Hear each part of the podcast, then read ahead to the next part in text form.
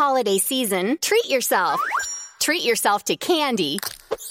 Celebrate the holiday season with the Holiday Crush. They've sprinkled candy with a holiday theme and fun packed challenges every week for five whole weeks, finishing on January 4th. The more challenges you complete, the better your chances of unwrapping delicious rewards. So, are you ready to crush the holidays? Play the Holiday Crush now. Download it from the App Store, Google Play, or Windows Store for free. Terms and conditions apply.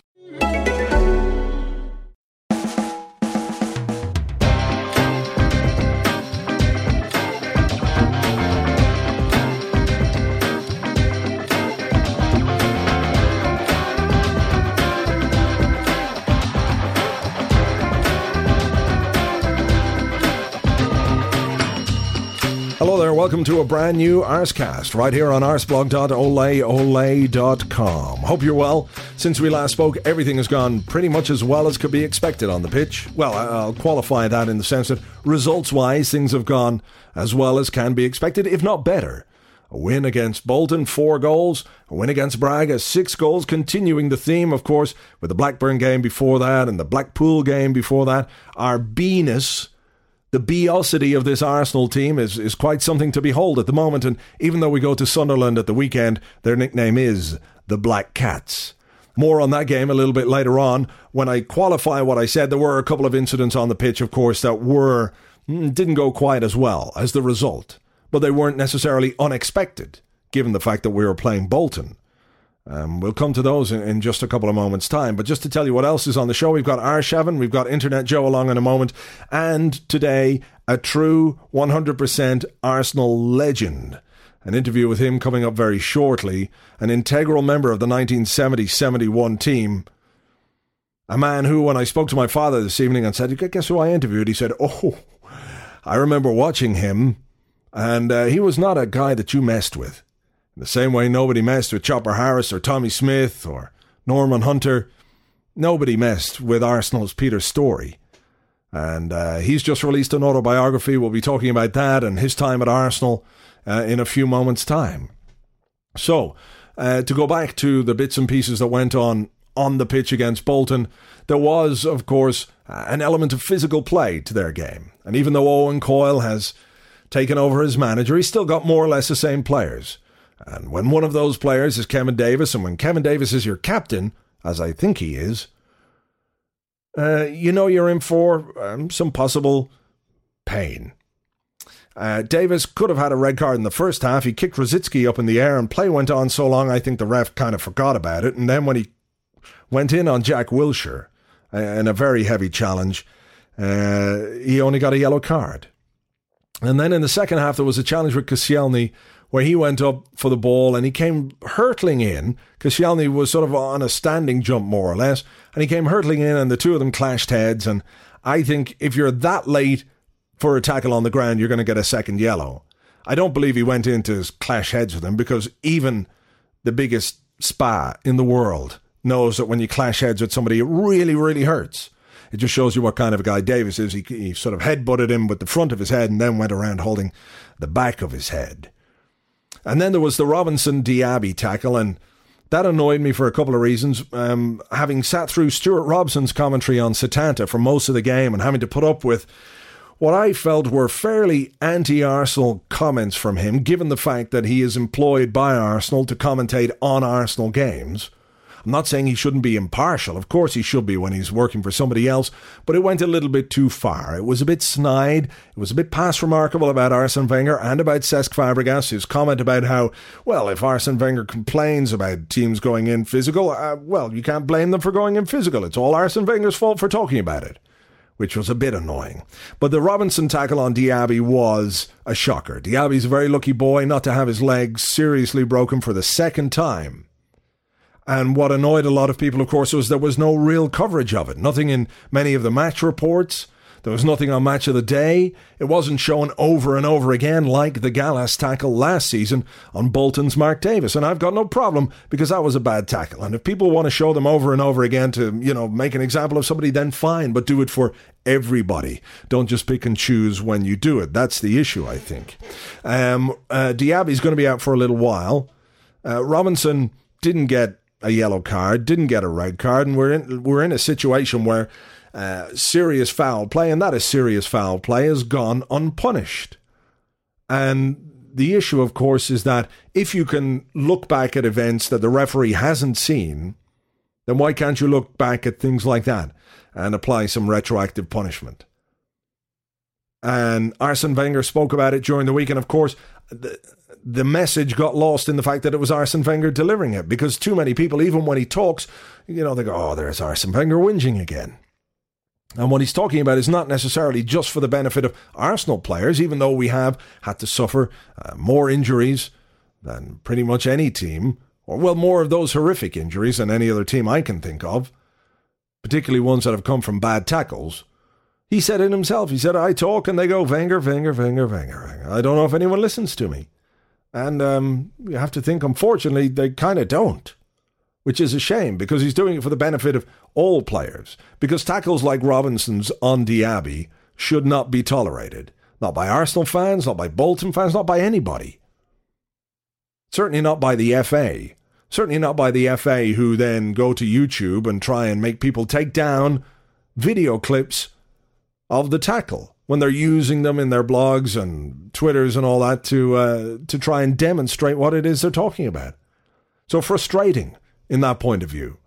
Um, but it is, I think, um, beginning to catch hold. There were some articles this week about uh, how that kind of tackling and the uh, the reaction to it has to be examined more closely, and how maybe people should just not dismiss what Arsene Wenger says as Wenger whinging again just because it's Arsene Wenger. Because, as I said, it's not just for the benefit of Arsenal players, it's for any footballer that has to go up against a thug like Ryan Shawcross or a thug like Paul Robinson. Robinson hopping around, pretending to be injured. How do you injure yourself when you plant your studs halfway up somebody's shin? You don't. It's a cowardly act, and pretending to be injured afterwards was only to try and avoid a booking or a sending off, which I'm sure he knew he deserved. Bolton focused on the the uh, the sending off of Cahill. They complained about a free kick in the build up to the uh, the sending off. They didn't complain necessarily about the sending off itself. I thought of the uh, the three players who I thought could have been sent off for Bolton. Cahill's was the most innocuous, but you can see why it's given. Jump in two feet off the ground, you're going to get a red card. We saw it with Joe Cole. Seen it again with Cahill. Stuart Attwell is no referee, but he got that thing absolutely right. Anyway, I've waffled on too long about all that sort of stuff. Uh, just to let you know what's going on in the rest of the week, here's Internet Joe. I'm Internet Joe, and here's me 30 second roundup. Bolton at home, Kevin Davies, that's a red card, ref, that's a red card. That's a soft red card, but I'll take it. Robinson on Diaby, that's two red cards. Match of the day, why don't you show it? Is Muppets. I think all tackling is wrong. You should be banned from the game. You get players injured, it's not nice to see. Ah, Valencia, ah, Braga, hit for six. Fabregas, you're a legend. I like cheese strings.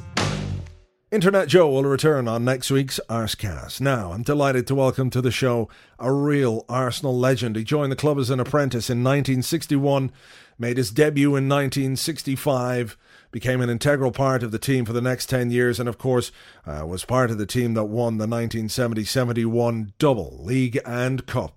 He was known as Arsenal's hard man, but he could play a bit as well. Peter Storey, welcome to the Arsecast. Hello, Andrew you've just released your autobiography. It's uh, called True Story. Um, there's a sense I get from the book that you wanted to uh, set a few things straight, both from a football point of view and from other bits and pieces that went on in your life. Uh, was this something that you've had an ambition to do for quite a while, and, and how did it come about? Uh, not really, no.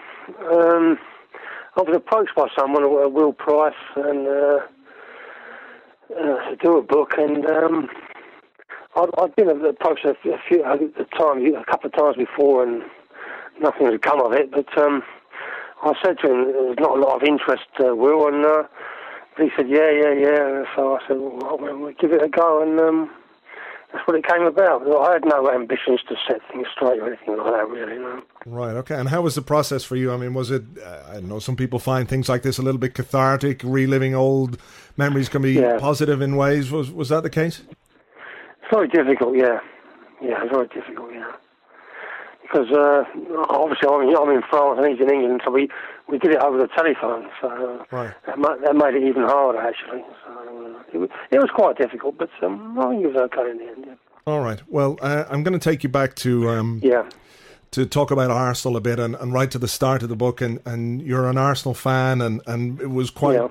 It was quite early in your fledgling football career that Arsenal became interested in you. Uh, how was that as a as a young guy who had ambitions to be a professional footballer and who was an Arsenal fan, waiting um, for that move to Arsenal to become official? Because it must be like waiting for uh, hundred Christmases or something like that. You've obviously read the book. I mean, I, I, I was uh, at school. I was playing for Aldershot Farm for schoolboys, and um, I played for Hampshire, and then I got in the England uh, trials and everything, you know, and eventually got uh, into the uh, England schoolboys team. I only played once, and um, obviously you get a lot of uh, scouts from different clubs uh, following these games, and. Um, I don't know if it's illegal or not, but I know Arsenal approached my father, who used to come with me to these games, and um, and uh, it was more or less uh, decided quite early on that I was going to go to Arsenal. If you know what I mean? And and when you got there, I mean, it took you some time to make the breakthrough into the first team, but It did actually, yeah. Yeah. It was a while, yeah. were you always confident that you could make the step up if you got the chance? Not really, no. I mean, the thing what uh, surprised me when I first got to Arsenal was that um, obviously I've, I've been a uh, schoolboy player, I played for England and London schoolboys and Hampshire schoolboys, and but uh, the standard was uh, not the first team players, but some of the players in the youth team and, and third team were so good. It was uh, it, it amazed me really. I thought, you know, it's, it's, I found it quite hard to begin with. Know. But I mean, that's a wave, I suppose, for you to to sort of improve, isn't it? When you're playing with better players and they set the standard. Yeah, I think I think after about a year, when you start, you, you're doing full, t- you know, you train every day, you get stronger and you improve, and yeah, uh, after a while, you know, you, you you get up to their standard. But the, the first thing, what uh, was quite daunting for me actually, to find the standard was so high. You know. And do you, do you remember your debut um, well? I mean, having relived it for the book, is it uh, still something that sticks in your head? Yeah, it was in Leicester. I, I don't remember, much about it, but um, I think it was uh, 1965, I think, and um, Arsenal got off to quite a bad start, and um, I think Billy McCullough was the was the left back at the time. Been regular for quite a few seasons, Billy, and um, well, obviously Billy Wright was the manager, and we they were having a bad start, and. Uh, he, he, brought me in. It was away to Leicester. I think we, we lost two or three one. I think, but um, yeah, it was. Uh, uh, it was. Um, I can't remember a lot about it, to be honest. But I stayed in the team for the rest of the season, so uh, I must have done all right. So not too bad. So um, yeah. You, um, I think one of the things that you uh, talk about in the book is that you um, gained a reputation as being one of the sort of archetypal hard men in football. Um, uh, I do get the sense because you, you sort of uh, come to the defence of other players who have that reputation. Uh, Tommy Smith at Liverpool is one in particular that sticks out from reading the book. That maybe you didn't get enough credit for your uh, abilities uh, as a footballer. I think so. Yeah, yeah. You kind of you kind of got to kind of stereotypes. I think every every kind of team in those days seemed to have a what, the- what the, the press called a half man, if you know what I mean. And, um, and a lot of the players who who got that kind of reputation were actually quite good, very good players. You know, Yeah. you kind of got stereotyped as a, as a team's half man, and uh, you know, I'm just kind of dismissed as just the uh, you know the kind of hatchet man, if you like. You know, and um, it, it was a period in the game, I think, when, when every team had a half man, and uh, looking back, I don't think it was a particularly good thing, but I think it came about. I think I said it in the book that I think I think Leeds.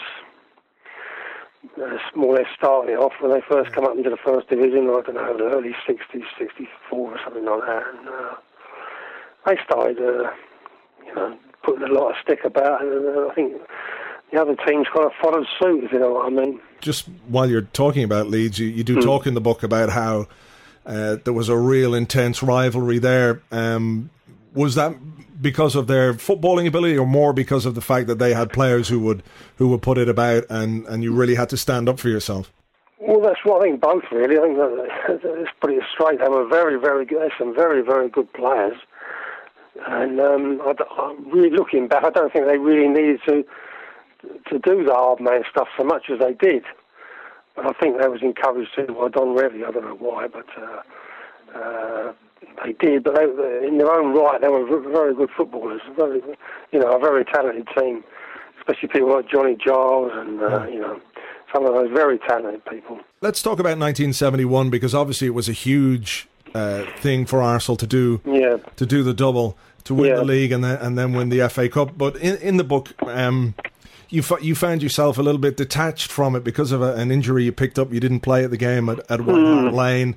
Uh, Yeah. And you only played an hour of the cup final. I, I, I suppose anybody who plays, whether it's at you know your level or any level, when you miss out an important game, it's it's obviously uh, it's quite gutting. But you know, do you feel with a bit of hindsight that your contribution, you know, over the course of the season makes up for missing out on those games, or does it still sting a little bit? I think it, over the season, if you look back over the seasons, you're right. But um, I, I was just I was trying to say at the time, where was the kind of climax of the season for most of the players? I kind of felt out of it. I mean, perhaps you shouldn't do that, but uh, I just couldn't help it. Um, uh, I think if you look back, I think uh, someone like Jimmy Greaves. I mean, he was an England regular for years and years and years, and he was in the England team in the World Cup, and then he got injured. Uh, and Geoff Hurst came in, and then Jimmy was fit again for the final, but they left him out. And I think he, I think he, he, he, I don't think he's ever really, I don't know if he's ever come out and said it, but I think he really missed. You just can't help it. You, you don't feel part of it. Although he, he was, a, he was a big part of it, and then I was as well. You just, at the end of it, you know, every, everyone's kind of, you know, celebrating. You, you just kind of, uh, I don't know, you feel out of it. Perhaps you shouldn't do, and perhaps it's just uh, selfish on your part, but you just feel out of it. You know? I mean, every, everybody's, you know, all excited and, you know, and celebrating, but you, you just can't really feel part of it. I don't know. You just feel, you just feel, uh, you feel out. I mean, I'm. Well, I'm just saying it's very hard to explain to people, isn't it? But maybe not being in that situation, but you- Sure. that, that's just the way it is. You you just don't feel part of it. You, you should do probably, but you just can't. Yeah. And and the 70 71 Tim, given the achievement that, that you had and um, and what you'd won, was it a disappointment to you that the team didn't kick on and win more trophies? I know there was another FA Cup final, but you know, uh, Yeah. a second place in the league. Is there is there a feeling even when you I don't know if you're still in touch with any of these guys now, but you know that that there was promise unfulfilled that Arsenal should have achieved more in that period. I think so, yeah. Um, definitely, yeah. Uh, why it never went on? I mean, the first thing is, which is not, to my mind, has never been really fully explained. I mean, just this, uh, I don't know how long, but a month after the, we won the double, the coach walked out. I mean, Don Howe walked out. He took the physio with him. He took the youth team coach. Um, why that was, I don't. We don't. I've, I've never seen no uh, proper explanation for that. There must be some reason. Um, and uh, I think that was a, that was a big part of it. And uh, uh, I've got to say, I mean, I don't want. Uh, they bought Alan Ball next next season, and uh, on a personal level, he was very. I mean, I shared a room with him eventually. 'cause I, at first, I got dropped when he first came, but eventually I got back in, into the team. And I shared a room with him for two or three seasons, or several seasons, till, till eventually all, all went. But um, on a personal level, I got on very well with him. But uh, uh, I think him coming, though he was, he was a very good player, maybe even a great player, I don't think he really fitted in with Arsenal, if you know what I mean. Um, because before that, we'd all kind of move about and uh, different positions depending who we were playing. And but when when Alan Ball came, he was a he was kind of a little a little man with a big ego, you know, and he wanted to be the star. He, he had to be. It was just him and he, and ten others, if you know what I mean Right. and everything, everybody else had to fit in around him.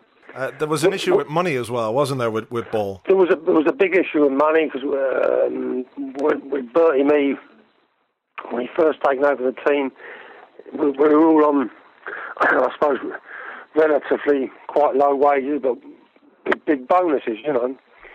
And he, he said before Alan Ball came, because I mean, when we won the double, I didn't go in there, but uh, a few of the players went in and wanted more.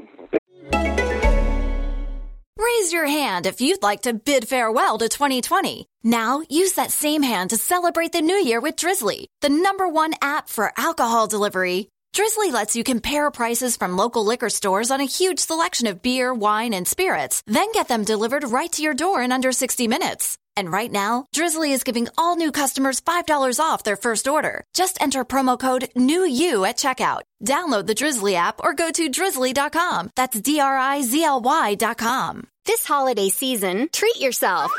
Treat yourself to candy. Celebrate the holiday season with the Holiday Crush. They've sprinkled candy with a holiday theme and fun packed challenges every week for five whole weeks, finishing on January 4th. The more challenges you complete, the better your chances of unwrapping delicious rewards. So, are you ready to crush the holidays? Play the Holiday Crush now. Download it from the App Store, Google Play, or Windows Store for free. Terms and conditions apply. The basic wages, you know. And he said, no, no, no, it was, it's going to stay the same. It'll always be the same. Yeah. And they said to him, well, you'll never sign, you know, a big name player because none of them are going to come on these wages.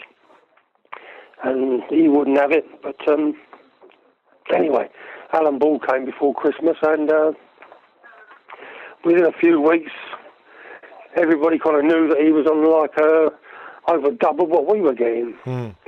And uh, you know, it's not only football, any, any walk of life where someone, you know, if you're, whatever you do, if someone comes in and they're getting a lot more money and um, it causes uh, bad feeling, you know. Yeah. And there was a, there was a lot of bad feeling, yeah. And it, it, it flared up now and again when we weren't doing well, and then we were doing well, it kind of went away, but it was always in there in the background, and uh, I, it was never the same. Well, it was never the same again, no. Mm, And would you put lay some of the blame at the, at the, the door of Bertie Mee because the bits uh, you know in the book that you talk about him, I don't want to give away too much of the book, obviously, because I wa- want people to go out and buy it, uh, and it's a great read. But you know, y- you had issues with him, and there were certain situations, particularly when you talk about the lead up to the 1971 Cup final, and you felt it could have been done differently, and and perhaps in, in a way his management skills weren't good enough to integrate somebody like Ball into the team. Yeah, I, trouble with Bertie Mee says he, he took the job as manager, which is fine, and he did a good job. Initially, I think he instilled because Arsenal at that time when Billy Wright uh, were in not very good shape, you know. And he installed a lot of discipline, and uh, he sorted things out, and he was quite good. But uh, the trouble with Bertie means he, he he'd taken the job as manager, but actually he needed someone with him because he couldn't do the job. I mean, if the coach wasn't there, he, he couldn't actually take the train or do anything. He, he, he was clueless, if you know what I mean. His man management skills were okay, though I think he, he got a bit carried away with it sometimes with the discipline, yeah. your Arsenal career is sort of uh, petered out as sort of your personal life began to I- impinge on your football life. Yeah. Um, but but I mean, you spent 16 years at the club. Uh, what for you was the personal highlight, given the fact that you've uh, you know you've obviously f- felt a bit detached from the from the double in '71. I mean, uh, uh, I've I've sought some other opinion on this, and I, I've been asked to ask you how it felt to uh, to stand up and take that penalty against Stoke in the in the '71 uh, season in the semi final. Um, you know, I suppose maybe it was a bit unusual for a for a, a defender or a midfielder to be the, the penalty taker. Were you ever nervous standing up for those? And how, how did it feel knowing that this game or this penalty kick was going to save the game for Arsenal? The thing is, you know, uh, penalties, it's a funny thing, but um, you say that about a defender taking it, but actually a lot of forwards won't, don't, don't fancy taking them. Because, um, I don't know, it's just one of those things. It is, it, it is very, it, it, I'm not trying to praise myself, but it's, it's very nerve wracking, yeah. You, you take penalties in training and, and you, you got the goal and it looks massive and you can't miss. When you, when you get in a big game, especially a big game like that, or you have these penalty shoots at shootouts, which are more common now than they were in those days. Mm. I mean, you, you walk up to the, to the ball, and you, you just kind of think, well, how can I score here? The goalkeeper looks enormous, the goal looks so small, and it's, I suppose it's just to do with nerves, I suppose, but. Mm. Uh, sometimes it looks almost impossible to score. And so really, you have to just hold your nerve and just try and go through and take it. You know. The seventy-one team uh, played sixty-four matches in that season uh, and only used sixteen players. That's and right. Yeah. Last season, Arsenal used in all competitions uh, forty-one players. Mm. Um, is it a case? Do you think that? Uh, players were maybe not more resistant to injury, but they would play with injuries more uh, back in your day. Obviously, maybe they had to because the, the size of the squad. There's a bit more a bit more choice yeah, these no, days. No. Do, do, you think that footballers in, in your day were probably a little more um, what's the word I'm looking for? Uh, robust. Yeah, I mean, you're saying we, we played with 16 players, but out of that 16, I think two or three of them only played a couple of few games. Mm. So virtually, I think the team was about 13 or 14, you know. Um, yeah, we, we, used to play with injuries, yeah. I mean, not bad injuries, obviously, sure. but if you if you had a knock, and these days they wouldn't play. But uh, we used to turn out, they used to, uh, you know, expect us to play, really, and we did. I mean, whether that was stupid or not, I don't know. But um, um, yeah, well, you know, looking back, I think I don't think they really appreciated it in the end. Um, but yeah, I used to play because we wanted to play, you know, yeah. and um, yeah, we we play when we weren't fully fit. Otherwise, you, you, you wouldn't get through a season with that many players, would you? No, surely not. Um, not to win the double. I mean, that's ridiculous with that kind of amount of players. Yeah, yeah. I mean, you need the big squads these days. Yeah, that's right. Yeah. Um, how do you view football these days? I know. Do you watch much of Arsenal? Or? Oh, no, not live, obviously, but um, we've got the French television, and they show loads of English games. I mean, we see three or four games on a Saturday live, one after the other, really. And mm. um, not that I watch them all, but uh, sure. well, I'm selective. You know, I just watch what I want to. But uh, yeah, no, there's no shortage of um, football. No. Mm. And how do you? I mean, how do you view um, Arsenal now? Looking at Arsene Wenger's teams, do you think uh, if you were playing these days, there would be a place for a, a Peter Storey and an Arsene Wenger team? I don't know. Maybe I want to, but you, but you you couldn't play how you used to play because you'd be suspended all the time. So you'd have you'd have to. Uh, but you you couldn't go, you couldn't dive in and tackle someone, you know. And, uh, you have to you know change change your kind of uh, technique, I suppose. And there's a lot of talk recently about the, the, the physical side of the game and, and yeah. some some bad tackles when you have that sort of reputation as a as a hard man, a guy who gets stuck in, um, yeah. What what do you think? I mean, we seem to see. Uh, maybe I'm wrong because uh, in the in the 1970s I was uh, too young really to remember. Yeah. But, I mean, we seem to be seeing a rise in in quite serious injury to player that maybe wasn't yeah. the case back in the day. No, it wasn't. I don't. I don't really know. Um, you do. I mean, the, the worst injury I ever saw was when the I think Don Howe broke his leg. And, mm.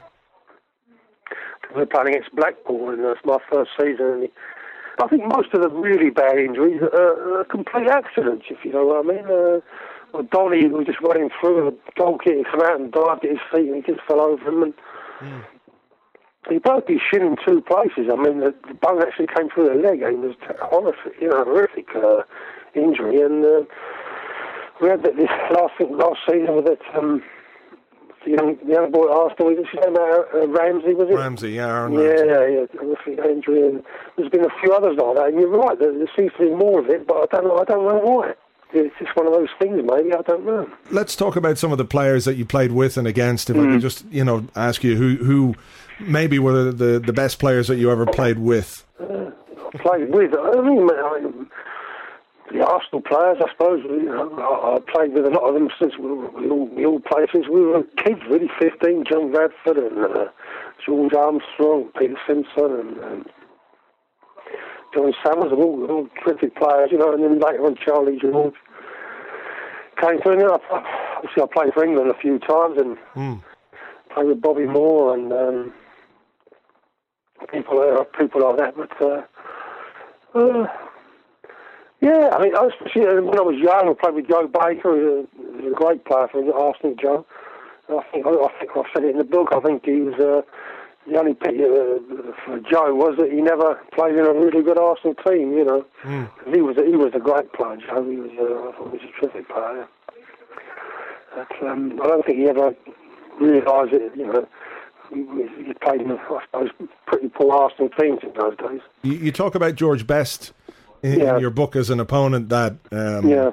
uh, drove you mad a bit because uh, you know his his ability, and I suppose he, he probably was a bit of a wind-up merchant uh, on yeah, the pitch as well. Yeah, yeah. Um, was best, the, I suppose, the best of, of what you faced in England.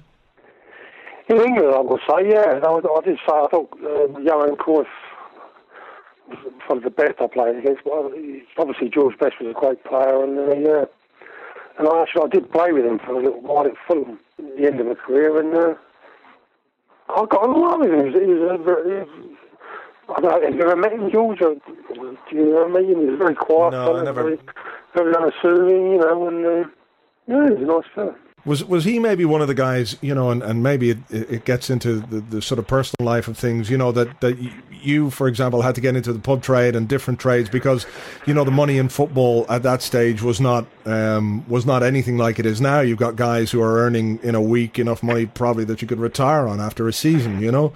Yeah, it was kind of, um, it was, yeah. I mean, uh, we were earning, I suppose, better money than ordinary people, but uh, quite good money, I suppose, really. Mm.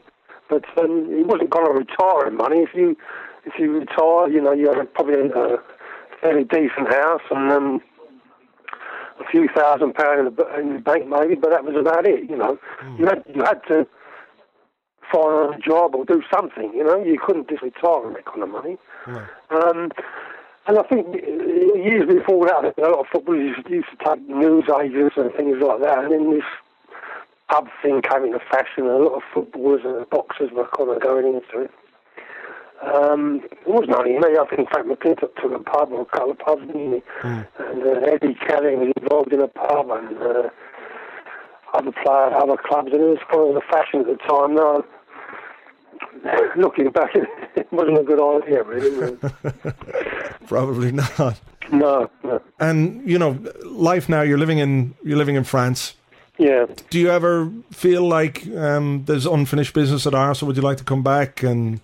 No, no. no? When I first finished, first uh, finished playing football, I really missed it for several years. You know, I missed being a footballer, I suppose. You know, mm. um, I really missed it. I think uh, part of the trouble, I started drinking too much to kind of compensate. We try to reproduce the kind of uh, the highs. The, the high, yeah, you're exactly right. The high you got from being a footballer, but you, of course you can't do it. But uh, now, no, I don't miss it at all. I mean, uh, I, I, look back, I don't regret uh, playing football. That's what I wanted to do. That's what I did, and I enjoy it. I don't regret anything, but. Um, for several for several years, yeah, I did miss it. Really miss it badly, yeah. Um, but uh, not now, no. No, and, and no plans to come back and be a, a no, no, football pundit. Or... No, no, no, no, no, no. I mean, some of the I, mean, I know some of the players I play with, they quite a good money these days. You know, working mm. at Arsenal as kind of a match day host and uh, Charlie George. Charlie George and going on Arsenal TV and other things. So, uh, and if I was in London, if they wanted me, maybe I'd do it myself. But I'm over here and um, I don't miss it at all, no. All right, well, uh, Peter, thank you very much. Uh, okay. Really appreciate the time. The book is called... Okay. True story, and uh, we'll give it a good uh, plug on the blog and in the in the podcast. Um, a pleasure talking to you. Thank you very much. Okay, bye. That was Peter's Storey. Um, there is, of course, uh, another side to uh, to his book. There's his time at Arsenal, which we obviously focused on, and then there's everything that happened to him um, aside from Arsenal, and some of it obviously wasn't particularly great, and getting into the drinking and some of the trouble he got into. You'll find more details of that, and it's interesting reading uh, in the book. The book is called True Story. It's available through mainstream publishing. Uh, you'll find a link to it on the blog today. You can also find it on amazon.co.uk and probably in bookshops up and down the UK. But if you need to buy it online, it's mainstreampublishing.com or amazon.co.uk. Uh, the book is called True Story by Peter Storey, and thanks once again to him. Uh, now, before we move on and look ahead to the game this weekend, here's Arshavin. Hello, I am Arshavin, and uh, has been okay week. Some good, and uh, some not good. Um, start with the game against Bolton is always mm, like uh, like fight, you know. We win game, but uh, Kevin Davies he tried to kill Jack, and then later tried to kill um, new boy. Don't uh, remember name. and after game, I go to him and I say, "Why don't uh, pick on somebody on size for a change?" And he say, "Oh, come on, if you think hard enough." and I say, "You stupid cunt! I am not on size with you. I am small, and you are like a mutant." So I say, "Song, song, uh, get him." But uh, Song is playing Battleship with Eboue. And then we play in middle of week mm, Champions League. In the first half mm, is not so good. Can't make pass, but uh, score goal. And at halftime, um, Cesc say to me, Andre, you have to mm, do better because um, you are like mm, totally shit. So I say, oh, okay, you have as nice, so I do better and uh, make two goal and hit post and then go for a lie down before game finish. It's a tough life being Arshavin. It's a tough life. And we'll have more from Arshavin on Arsecast in the very near future. Now, looking ahead to the weekend, injury news before the game against Sunderland. Abu Diaby is out. We know this already. We've covered all this. And Thomas Vermaelen remains out with his Achilles problem, meaning Squillaci and Koscielny will continue at the centre of defence. Johan Djourou is talking today about how he wants to prove himself, but, you know, he's really going to have to step up his game if he wants to do that. Uh, apart from that, there's no other injuries, which is uh, good news. Sunderland is not the easiest place to go. We know this this time last year. Well, not this time last year, but in this fixture last year, uh, it was the same kind of job, wasn't it? A late kickoff on ESPN, and we lost the game 1 0. Not particularly fun uh, at all, that one. Uh, nevertheless, we go into it with a, a great deal of confidence on the back of all the results that we've had.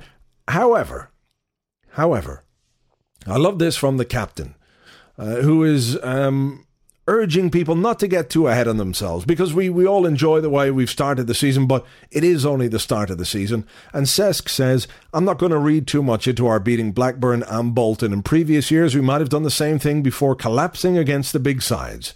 So it's best that we just keep going, keep improving, and keep making things difficult for whoever we face which is uh, wise. And Cesc's example since he's come back has been absolutely fantastic. I know he's a bit off the pace against Blackburn, but uh, against uh, Bolton and against Braga, he was absolutely sensational. And the example he shows on the pitch is something that all the players should follow, even if not all of them do.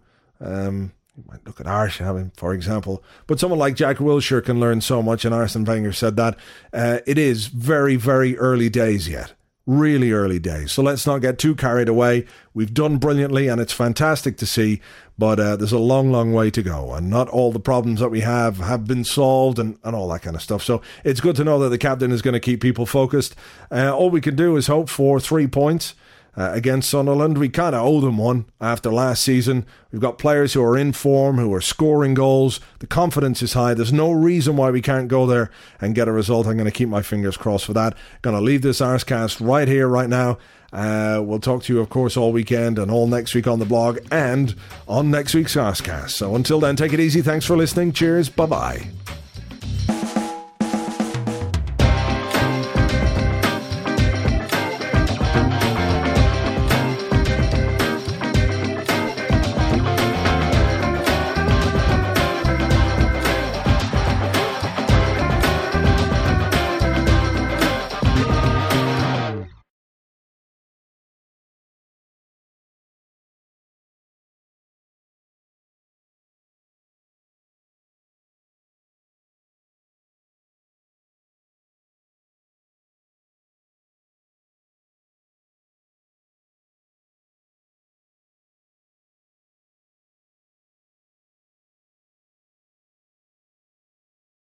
John, John, go to school. Don't you owe mum me. I'm not listening to any of your crap. What?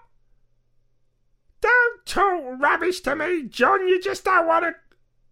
No, there's no such thing as a half Belgian, half machine, time travelling robot from the future that's gonna kill you because you're gonna bring about the destruction of the human race. Don't be stupid. What? Just get your uniform on and go to school. Or if you can't go to school, go around one of your mate's girlfriend's houses and shag her while he's not looking. I've got shoplifting to do. Verminator. Did you ever hear anything quite stupid? I don't know. Kids these days. Bloody hell. This holiday season, treat yourself. Treat yourself to candy Celebrate the holiday season with the Holiday Crush. They've sprinkled candy with a holiday theme and fun packed challenges every week for five whole weeks, finishing on January 4th. The more challenges you complete, the better your chances of unwrapping delicious rewards. So, are you ready to crush the holidays? Play the Holiday Crush now. Download it from the App Store, Google Play, or Windows Store for free. Terms and conditions apply.